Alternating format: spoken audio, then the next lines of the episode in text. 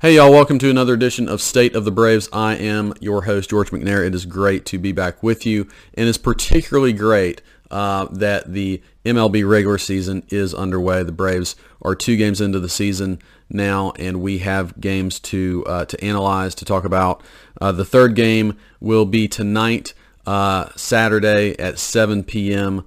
Uh, so, or well, sorry, actually, technically 7:20 p.m. is is uh, the game game start time. So be sure to tune into that if you're able. I really uh, want to dive uh, into these first two games. That's going to be the primary focus of this episode. However, uh, I really don't want to do this, but uh, because of the news, I want to at least address in the first few minutes here Ronald Acuna's comments on Freddie Freeman.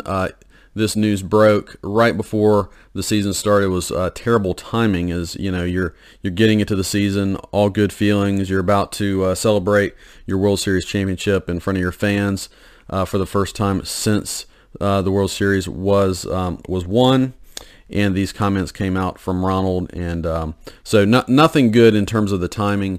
Uh, so if you missed it Acuna uh, gave an Instagram interview uh, with a Spanish-speaking reporter um, and said to the effect that um, there was nothing he would miss uh, about Freddie Freeman um, being gone, being on the Dodgers, that sort of thing.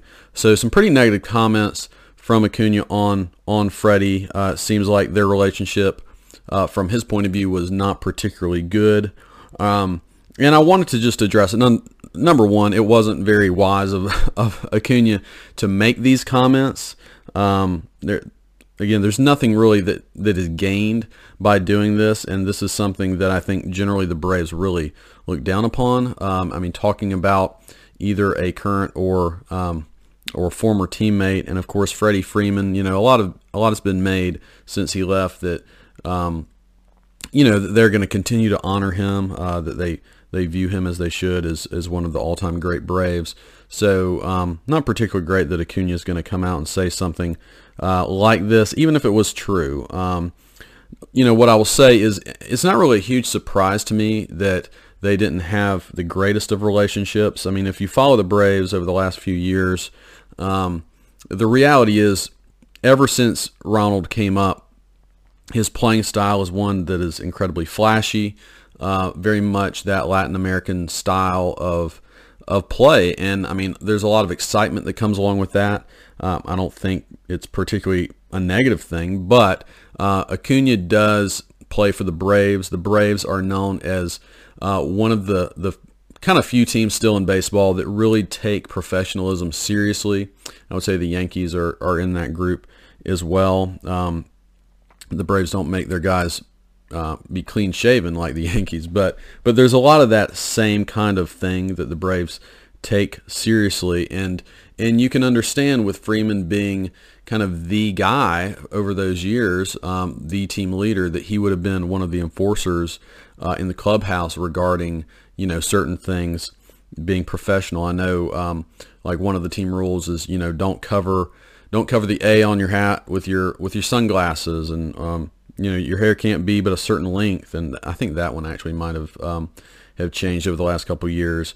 Um, I think one that kind of was particularly frustrating to Acuna is you couldn't have too much eye black on your face. I mean all these things you know if you work for a particular company they have certain rules regarding uh, your dress, you know, the dress code or, or whatever. So, so Freeman must have been one of these players that was tasked with kind of enforcing some of this stuff, and uh, Acuna obviously didn't take uh, take kindly to it.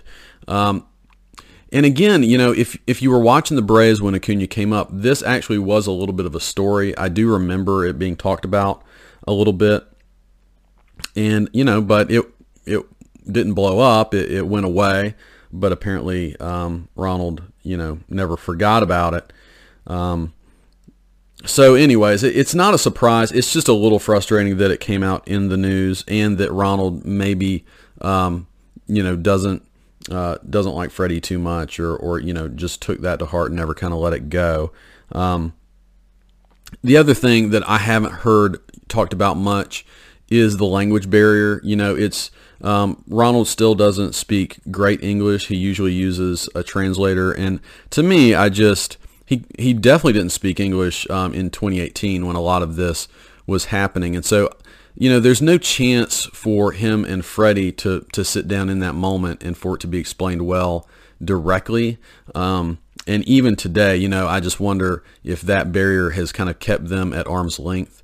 And um, you know, I would just say don't underestimate that factor. So they're likely not very close, and um, and Ronald, and you know, of course, uh, there's a big age difference there too. There's there's a lot of things going on there um, that I think would get in the way of something like that. Nonetheless, um, you know, it, it happened. Uh, Freeman did address the issue in the media as well. Uh, he had an interview on MLB TV, and he, as Freddie tends to be, I mean, he was just very, very kind about it. He he repeated multiple times that he loves Ronnie. He loves, um, you know, his his son loves Ronald. His family loves Ronald. He kept, you know, just saying that uh, he wants nothing for the best for him. So, you know, uh, Freeman always comes across very comes across very classy. I, am sure that there that there were um, tensions between those two. I I actually had always noticed that you never really saw them together in the clubhouse or you know on the bench, and there there was just very little um, between the two of them. Just you know outwardly. So you know you take that for what it is. But anyways, I wanted to at least address it. Um, it's not a fun thing to start the the season with. I mean, basically um, you know, Freeman is a Braves legend, and very likely, if Acuna keeps playing the way he he has his last couple seasons, uh, he's going to be a Braves legend too. You, you want those guys to have um, somewhat of a good relationship, but but you know that some sometimes guys just don't get along. So, um, anyways, let's let's move on from that. Let's move on to better things. And uh, the first two games of the season for the Braves. Uh, you know, the, the, game one started with these pregame festivities. Uh, really cool moment of the championship banner uh, being raised. And um, just one little note for me, I don't love how the Braves have put their their banners up. Um, you know, they have all of their different uh, division titles up there, and um, you know, there's there's nothing other than like the color of the the flag and the the year and they're kind of small and they're out there in, in like beyond right field.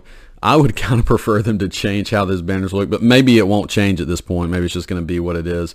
It's just very understated, but I mean, you know, I, that's a small thing. It's very cool, obviously, to be able to hang another championship banner out there and uh, and celebrate that. They also, I think, was really cool is uh, they were also honoring some of the 1995 uh, champions as well. They're like calling it championship weekend. And uh, Chipper Jones, of course, was out there throwing the first pitch uh, to old reliever Greg McMichael, who was also part of that 95 World Series championship. So that's that was cool and um, and a great start to um, to the season.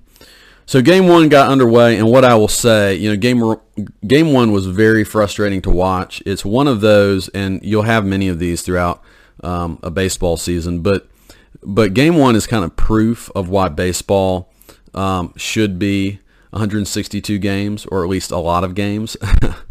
um, you have these games where the team that's that's hitting the ball harder um, loses, right? Um, the Braves had a ton of hard outs, line drives, um, you know, hits that you thinking are home runs that that die at the wall. Uh, they had so many of these uh, and the Reds um, were. I mean, they, they had probably just a couple hard hit balls all game, but they had more hits. They blooped blooped in quite a few uh, just over the infield, and you know, it, I mean, a hit's a hit, and and they won the game basically off of those and, and one home run. Um, that I'll get into in a little bit, but um, but there you go. As a Braves fan, very frustrating to watch that. Um, that seemed like our entire first half of the year last year. So hopefully we'll just get get this out of the way in the first uh, first series and be done with it.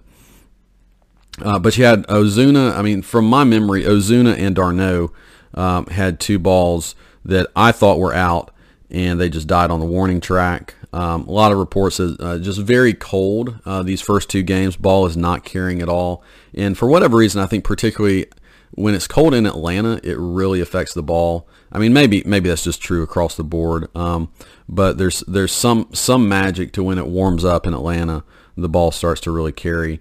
Um, but particularly to that left center field area, the ball is just dying. Uh, so I wanted to go through and kind of do like uh, you know a good the good and the bad from each game, and I want to actually start with the bad so that we can end on the good. Um, so the bad from game one, um, you know, other than some of the bad luck that the Braves experienced, which you can't really control, the Braves were definitely chasing a lot of pitches. They were not being patient at all uh, in this first game. You can understand that. I think generally they were all kind of hyped up. Uh, I mean, you're already hyped up for the first game of the season, but but celebrating the championship and all that, I think uh, most of the guys had kind of a hard time controlling what they were doing out there. They were chasing a lot of high fastballs. Uh, Tyler Mahle did have a really good game, um, and you can see he is a talented pitcher. Uh, but they were definitely making it a little easier on him by chasing balls out of the zone, high fastballs, particularly early in the game, and then start chasing more sliders away. Which I mean, these are the two pitches um, in Little League. well, there's no sliders in Little League, but you're always told you know lay off the high fastball, um, and then we see uh, hitters getting a lot of trouble when they don't lay off that slider away. Dansby Swanson looked particularly bad. I think he had three strikeouts and ended the game on a on a really ugly strikeout. Um, and you know, I I have mentioned that I don't I don't love Dansby in his approach. I, I am not a huge believer. He's just so inconsistent. And um, I mean, I want him to do well, but but when you see at bats in games like that, uh, you just kind of scratch your head and you wonder, um, you know, why his approach is the way it is. The Braves had 13 strikeouts in that game, so again, had a hard time putting the ball um, in play, and Dansby had three of those. Uh, Fried also came out and he was really amped up. I mean, the first inning looked really nice, but you know he was throwing 98, which um, he's typically not on that level. I mean, usually he is around 96, but but 98, I don't know if I've ever seen him throw that hard. And I think what happened is he was he was so amped up that he wasn't very sharp. So yeah, he had he had the extra mile per hour um, or two on his fastball, but he was not locating it very well. And his his breaking pitches also, particularly his slider, wasn't particularly sharp either.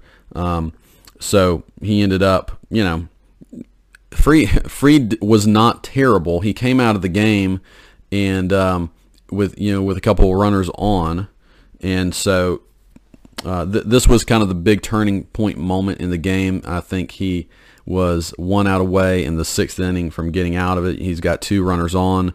Uh, Snitker takes him out. You kind of understand. I mean, he was at 80 some pitches at that point, and I'm sure you know with the with the shortened spring training, this is part of it that um, I'm sure Snitker had a um, a pitch count on him, and that was basically it. And he was going to get him out of the game. But by doing that, you know, he goes to Collin McHugh, and um, on a 2-2 pitch, Collin McHugh serves up about the fattest hanging slider I've ever seen, um, and it's hit out of the ballpark by Brandon Drury. Um, this is unfortunate for Collin McHugh. They were just talking about on the broadcast how big of a Braves fan he was growing up uh, kind of his memories, and then like as they're talking about that, uh, the very first batter that he ever faces as a Brave, he gives up a home run. So felt bad for him, um, but look, I mean, he he's a guy that that is he's one of those relievers that's primarily a slider uh, thrower. That's kind of his number one pitch, and I just don't think he's sharp right now. You know, it's first game of the season. Uh, it's cold. Uh, and um, yeah, he offered up the pitch, and uh, it was hit out of the ballpark. So that was that was the big blow of the game. You know, it goes from three three one to six to one in a moment, and you feel like, well, that might be it. And the fans were definitely taken out of out of it at that point too. Um, you know, the good of this game, there were a few really uh, two primary positives that I took away from this game. Number one, Austin Riley goes three for four. His approach looked excellent. Um, he uh, he crushed a home run, and again with all these other balls dying at the uh, at the fence, I'm just like that ball must have truly been crushed because uh, it went like 424 feet. Um, and just generally, you know, his first at bat was one of those classic. He does this sometimes of, you know, shortening up and going the other way, just a, a basic single through the hole. Um, he had another infield single that you know their first run scored off of that. Uh, but yeah, he just had a really nice approach, and it's encouraging. Again, it's only you know the first game of the season, but it's encouraging to see that just carry over from is basically exactly what he was doing last year. Um, and then the other big positive from game one was Spencer Strider. I mean, if you watch this guy, he came in and was dominant. Remember that Strider, um, they really view him long term as a starter, and we're going to see what this season, what happens this season with with how they use him. But he comes in for two innings after the Braves go down uh, six uh, one, and he just dominated for two innings. He struck out five of six guys. All five strikeouts were were on 100 mile an hour fastballs up in the zone, perfectly located. I mean, he looked unhittable. Uh, so you know, he's as a young guy, you know, he's not going to look that way all the time. He's not going to be consistently that dominant, but uh, you you get a glimpse of what he's capable of doing, and um, with with Luke Jackson being down, uh, at least for now, him in the bullpen, you can see that that is going to be uh, probably a big lift for the Braves. So really, really cool to see that, and uh, doing it on national TV, the the guys, you could tell the guys who were doing the game on ESPN were were also blown away by that. Um, just one other observation from the game: uh, you have the first at bat from uh, from Olson. You know he's coming in uh, for you know for his first moment, and how are the how are the fans going to react uh, to to him and his in his first uh, chance at the plate? And seeing him get a big ovation uh, was really cool from the fans. I you know I, I generally think the Braves fans have a good gauge on just being you know doing what players need from them and usually being really encouraging. Um, and that was true. Uh, and so I think him just feeling that embrace was, was pretty cool uh, from the fans, and, and I'm glad that that happened. All right, so game game one in the books, the Braves lose six to three, and they move on to game two. And uh, a couple pre-game awards were given out um, before before game two. You have the the Silver Slugger awards and Gold Glove awards for a couple players. So that's a cool moment, you know. The Braves had multiple uh, award winners for both, uh, including Ozzie Albies, who won a Silver Slugger. And you know, I just want to take a moment when we're talking about this to to talk about Ozzie a little bit. I really think that Ozzie may be the key to the Braves offense this year. As I'm looking at the offense, particularly without Acuna, you know, you see this real lack of guys who have, um, you know, who are high on base guys. Uh, guys who, okay, they have a ton of guys throughout the lineup with power. Uh, guys can who can leave the ballpark at any moment. Um, but guys who are also, and you saw it in game one, and again, not to make too big of a deal of it, but uh, you know, free swingers who are going to strike out a lot. Um, and Ozzie kind of was that as well last year. Uh, and and we know that he can be a little uh, a little more of a high average, high on base guy. I don't think he's ever going to be a real high on base guy. I mean, I, you know, he was like around a 310 on base, which is pretty low. Um, and so if he could get up to something more like a 340 on base, maybe he could hit more like 270 instead of 259, what he hit last year. Uh, I think that would be huge for the Braves. Uh, he did lead off uh, in in game two since there was a lefty on the mound, and, and we all know that he is a much better right-handed swinger than he is a left-handed hitter. Um, and so he, he did not have a hit in this game. He did have a, a hit taken away uh, on a diving catch. Um, but again, I, I, really think a good year from Ozzie and, and him figuring out a few things from the left side of the plate could be a, a real big key for this entire Braves offense. So, anyways, game two gets underway, uh, and I will say this: the Braves hitters looked much more patient, looked, uh, had a much better approach in game two, uh, a lot more walks. Now, I mean, part of this too was um, the pitcher on the mound, um, the lefty for for the Reds, was not on his game. Uh, this guy's a younger pitcher, um, and he was uh, he looked actually okay in the first couple innings, but then he really just couldn't find the plate, and they were starting to be a lot more patient with him. Uh, and so you saw you saw what happens to the Braves offense when they are a little more patient. They get a few more runners on, and um, at least a few times in this game they were able to take advantage of that.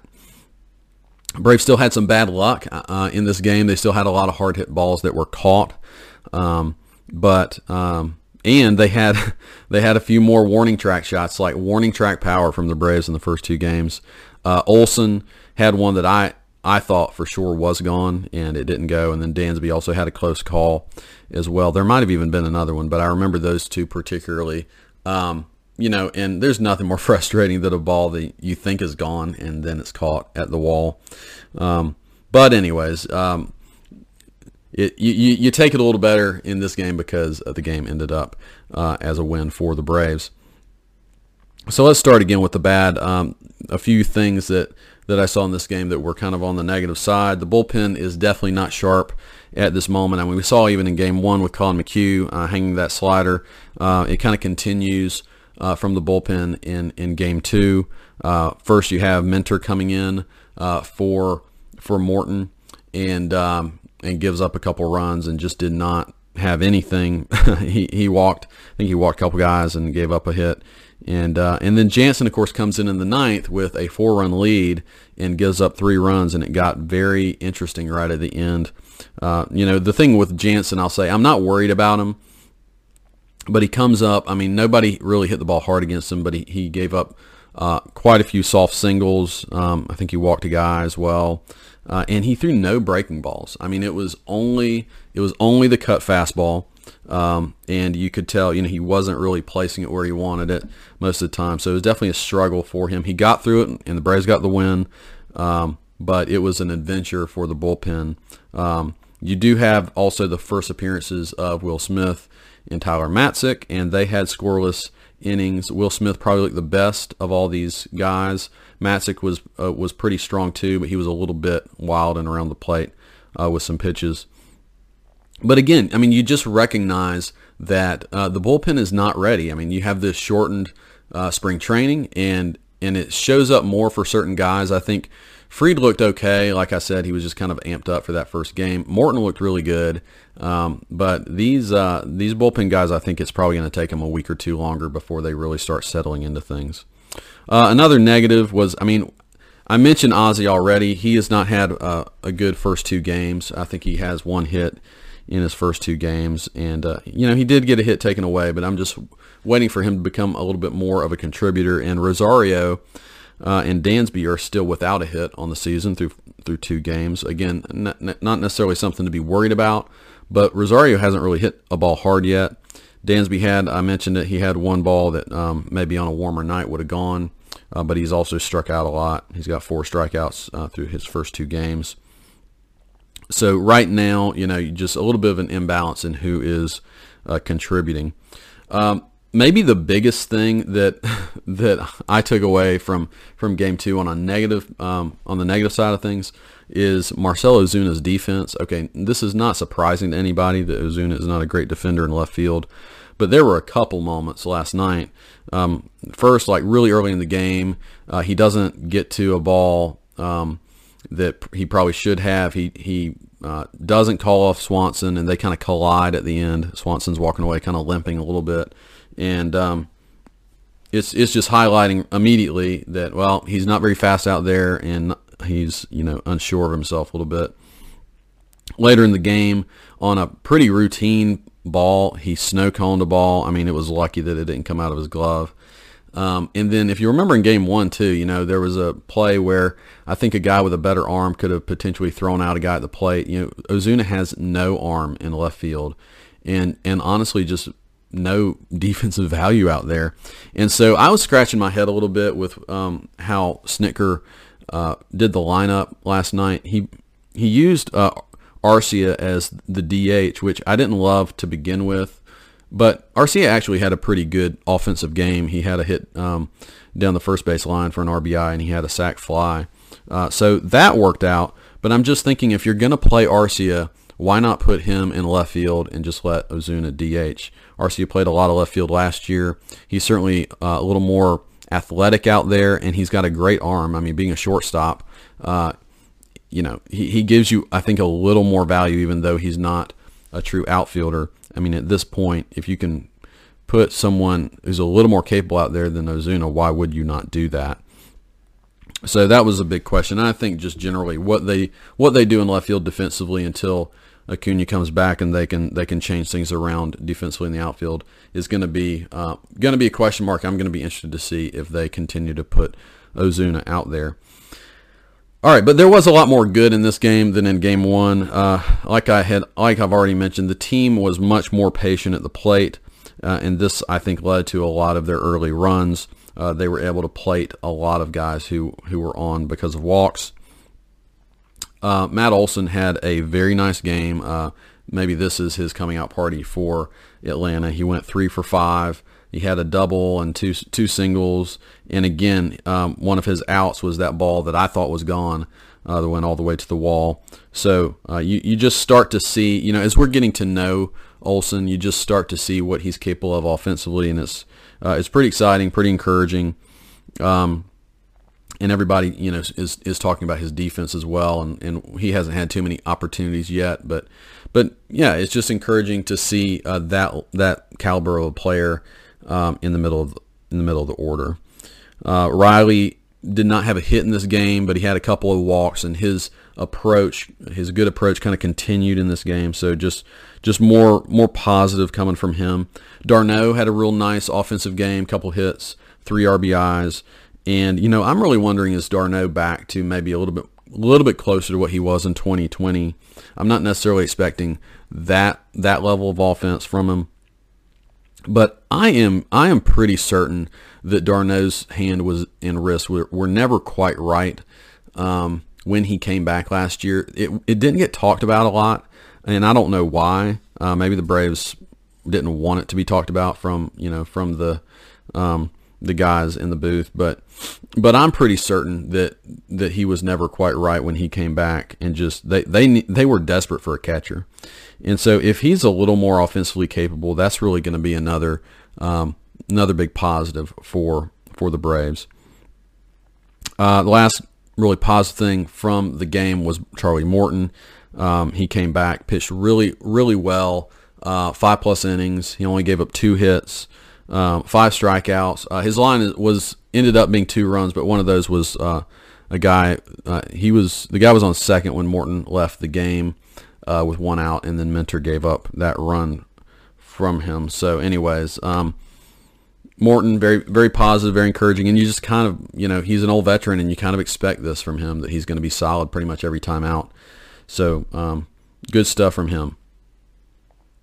All right, so just closing out uh, this episode, I want to give a few broad thoughts on these first two games, um, and then you know then we'll we'll move on to Game Three tonight. So the Braves again, I think their patience, uh, their approach at the plate, and their patience is going to be a really key thing offensively this year. Um, and this is particularly highlighting, you know, who is leading off, and you know, until Acuna returns they really don't have a great leadoff option. I mean, I think Ozzie is a really good option when a lefty is out there because he's so good right-handed. Um, but you see, you know, they put Rosario uh, in the leadoff spot against righties, and he's just not a patient hitter. I mean, we know this. If if he's hitting well, then hey, I mean, uh, all things are good. But uh, they really don't have a great leadoff option, a, a guy who's just going to get on base for you in front of Olson and Riley. And um, and that will be really key. Um, of course, when Acuna returns, that becomes way less of a problem. Um, but until that happens, you know, I think that is a big question. Uh, I'm waiting for warmer weather. when when the weather will warm up and some of these balls start going over the fence, I think everything will will start looking a lot more positive for the Braves offense. It would be nice if uh, they could put a few balls out tonight. Um, you know, the bullpen has, has not been good over the first two games. I'm not worried about it. However, uh, like I said, uh, I just think these guys need to get stretched out and, um, and you know, these breaking balls particularly are going to start being a lot sharper. Um, their outfield defense to me is, is the big issue. And, you know, this is one thing that I mentioned move, going into the season. I, you know, it's no, it's no secret to the Braves front office that this was going to be a weakness, but it's already showing up and I just wonder if if Snitker might might adjust the way he's doing things to get Ozuna out of the outfield sooner. All right, guys. Uh, tonight's game is again at 7:20 p.m. be sure to tune into that. The ring ceremony will be before the game, so that will be a really cool thing where these guys get their championship rings. Uh, this is Kyle Wright's debut. He's going against Vladimir Gutierrez for the Reds. Gutierrez is nine was nine and six last year with a pretty high ERA of uh, 4.74. Um, and so I think the Braves have a nice matchup. It will be very interesting to see if Kyle Wright can bring some of the good stuff he was doing in the World Series and really has continued into spring training, if he can bring that into the regular season this year. Remember, I I made a bold prediction that Kyle Wright was going to have a good year, so so I hope it starts tonight. All right, guys. Well, that is it for me. Uh, just great to have baseball back, games that really matter. Braves starting the season one and one. Uh, they have two more games against the Reds, so hopefully they can uh, they can close these out uh, on a positive note. Uh, Ian Anderson closing um, closing out the series in Game Four um, as well on Sunday. So looking forward to those two games, and I'll be back with you guys uh, soon. See you later.